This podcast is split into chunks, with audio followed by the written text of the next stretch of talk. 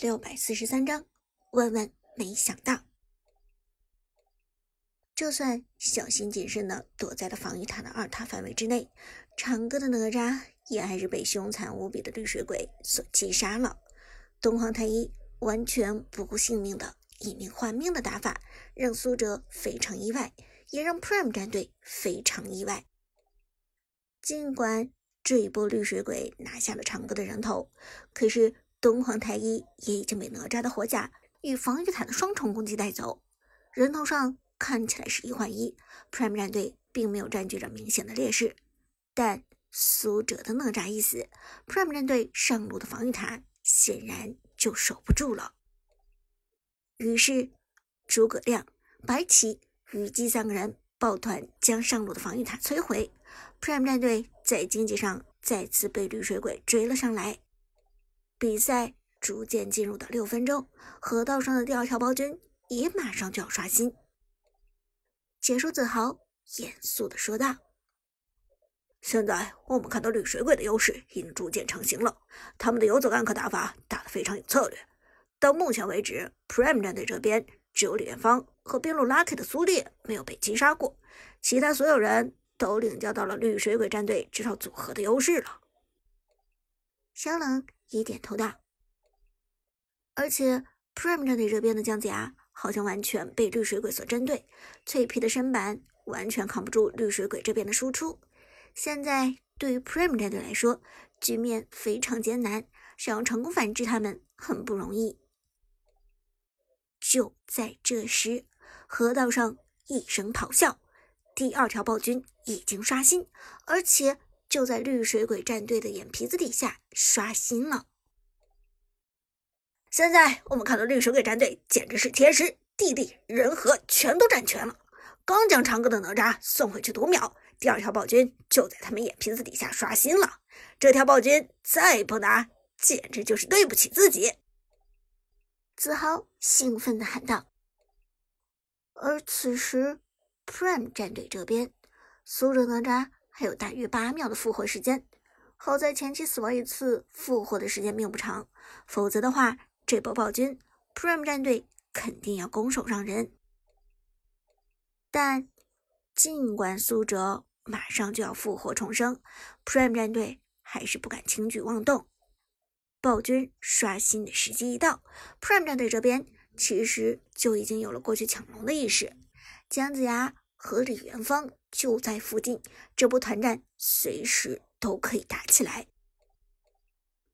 中路泰戈的扁鹊也走到了龙坑附近，他谨慎的询问苏哲：“长哥，这波咱们能打吗？”长哥点头道：“可以的，我还有六秒就复活了，你们尽量拖住，千万不要让虞姬的第一波普攻粘住。”苏哲的哪吒虽然死了。但是复活之后，哪吒马上就可以用大招赶往战场，这是哪吒的优点。更何况刚刚复活的哪吒将会有百分百的满状态。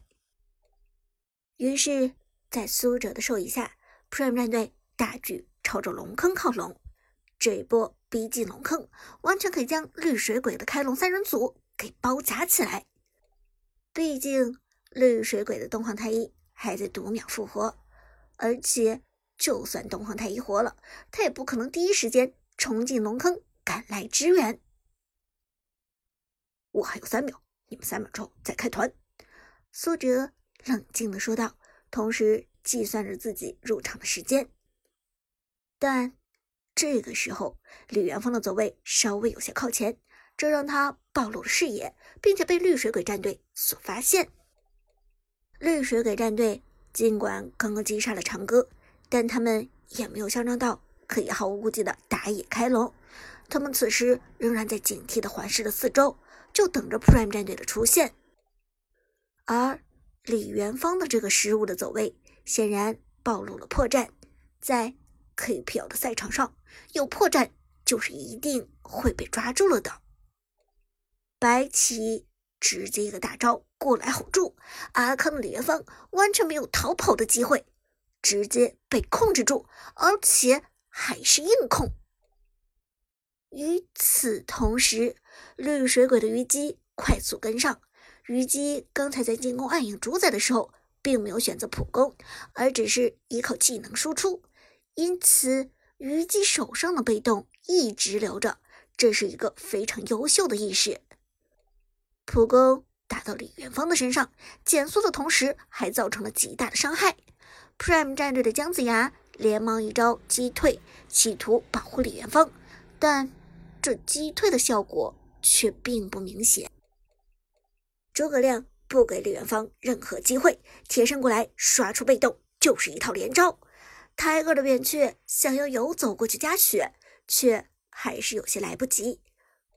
诸葛亮大招连上，虞姬的一技能给出，阿康的李元芳就算有再强大的能力。也无法逃生，直接被绿水鬼战队先手秒掉。击杀！这一波绿水鬼战队再次先拔头筹，现场沸腾，观众们简直不敢相信自己的眼睛。解说小冷也尴尬的说道：“嗯，看来今天 Prime 战队状态不是很好啊。先是中路的泰格大神。”频频出现送人头的现象，现在连一向稳重的阿康也失误了。这一波应该是李元芳的走位失误，他没有去等长歌的哪吒复活。原本哪吒只有三秒的时间就可以复活了，但是李元芳却着急了。子豪点点头，没错，这下 Prime 战队痛失好局。原本哪吒赶过来的话，是一波四打三的反打。是有着人数上的优势的，但是现在 Prime 战队上来就死了一个李元芳，这怎么打？这简直没办法打。说时迟，那时快，长歌的哪吒终于已经复活，但是龙坑里的团战已经进行到了白热化。白起在干掉了李元芳之后，又朝着泰戈的扁鹊追去，旺财的姜子牙连忙给出技能减速白起。但同时，虞姬和诸葛亮两个人已经开始包抄扁鹊。泰戈现在是一打二，转身一招风油精给下，减速到了诸葛亮。但是虞姬却开启了二技能，以飞快的速度追了上来。很快，被动普攻刷新，虞姬这一招下来，又是将扁鹊打出了减速效果。这个时候，虞姬已经有了大招，大招给出，扁鹊。直接就半血了。前期的虞姬输出真的是太恐怖了，而且别忘了还有一个诸葛亮。泰戈被减速百分之九十，他很明确的知道自己是不可能走掉了，干脆转身回来。，Tiger 开始利用扁鹊的叠头效果平 A 敌人，但这个时候绿水鬼的诸葛亮直接一个大招连住。技能给出，收割。，Tiger 的扁鹊已经打出了非常高的伤害了。诸葛亮和虞姬的血量都不怎么样，但是扁鹊终究还是死了，被诸葛亮拿下了第二个人头。Double kill，Double kill，绿水鬼的诸葛亮拿下了一个双杀。现在诸葛亮连续杀人之后，大招的冷却时间无限刷新，非常凶猛啊！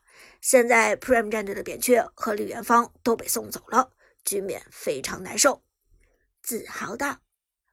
但是我们看到现在哪吒的大招已经连接到了虞姬的身上了，长歌显然准备反打一波来收割战场。可是绿水鬼还有三个人在场，虞姬的状态虽然不好，却不是特别的差。长歌这次收割能够成功吗？小冷也说道。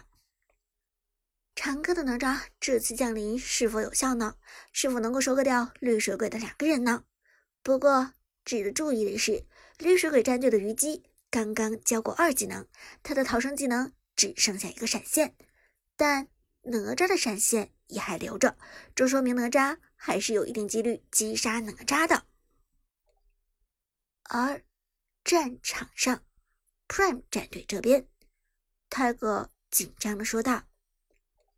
长哥，若不行就算了吧。现在的绿水鬼风头正盛，诸葛亮刚刷新了大招，不是特别好收割。苏哲却目光坚定，没有退缩的意思。不行，如果这一波让了的话，咱们前期的优势就彻底没了。前期的优势一旦失去，咱们后期也不可能翻盘。这条龙必须抢，这波团战也必须要打。